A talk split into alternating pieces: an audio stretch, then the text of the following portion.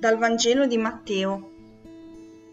In quel tempo Gesù disse ai suoi discepoli, Avete anche inteso che fu detto agli antichi, non giurerai il falso, ma adempirai verso il Signore i tuoi giuramenti. Ma io vi dico, non giurate affatto, né per il cielo, perché è il trono di Dio, né per la terra, perché è lo sgabello dei suoi piedi, né per Gerusalemme, perché è la città del grande Re.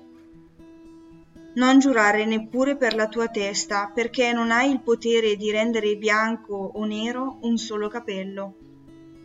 Sia invece il vostro parlare sì, sì, no, no. Il di più viene dal maligno.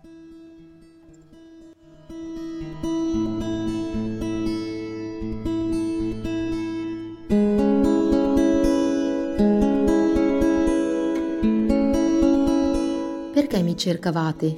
Non sapete che io devo occuparmi delle cose del Padre mio? Non so voi, ma io d'impatto difenderei Maria e Giuseppe e mi verrebbe da dire al fanciullo Gesù, potresti rispondere un po' meno duramente ai tuoi. In fondo sono preoccupati per te e credevano di averti perso. Ma se appena mi fermo un attimo a riflettere, mi viene da pensare che certamente Maria e Giuseppe sapevano bene che quel figlio è un dono di Dio a loro affidato e che avrebbero dovuto restituirlo all'amore. Eppure accade sempre così, anche a noi. Sappiamo che siamo di Dio, ma se qualcuno a cui vogliamo bene inizia ad occuparsi troppo delle cose di Dio, ci preoccupiamo. Ci pare di averlo perso, perché in fondo quell'essere di Dio porta fuori dalle aspettative di quell'essere normali e come tutti.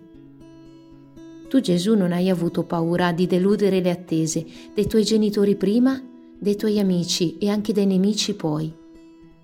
Noi sì, spesso ci lasciamo imprigionare dalle aspettative e preferiamo cercare di essere quello che gli altri vogliono da noi più che vivere la nostra vita coerentemente alla nostra fede. Quanto nel mio essere cristiano mi lascio condizionare dalle aspettative preferendo seguire le mode piuttosto che occuparmi delle cose del Padre?